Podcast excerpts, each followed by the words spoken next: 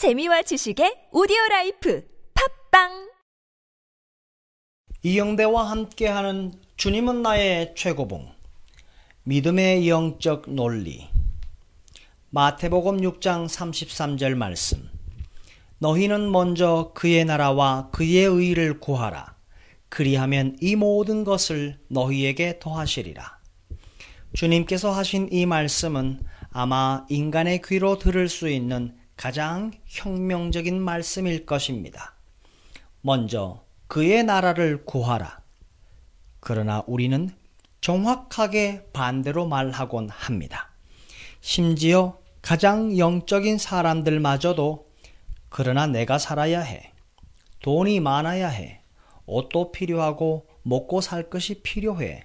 라고 말합니다. 우리의 가장 큰 관심은 하나님의 나라가 아니라 어떻게 하면 내가 사느냐 하는 것입니다. 그러나 예수님께서는 그 순서를 반대로 만드십니다. 먼저 하나님과의 관계를 바르게 하고 그 관계를 유지하는 것을 당신 삶의 최대 관심사로 삼으라는 것입니다. 다른 것들로 인해 염려에 빠지지 말라고 하십니다. 마태복음 6장 34절에서 내일 일을 위하여 염려하지 말라. 주님의 관점에서 사람들이 삶의 수단에 대해 염려하는 것은 전혀 이치에 맞지 않습니다.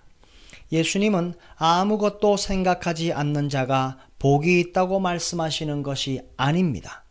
그러한 사람은 어리석은 자들입니다. 예수님께서는 제자들에게 하나님과의 관계가 그들의 삶에서 가장 주된 관심사가 되어야 한다고 가르치십니다. 하나님과의 관계 외에는 다른 모든 것에 대해 염려하지 않도록 주의하라고 말씀하십니다.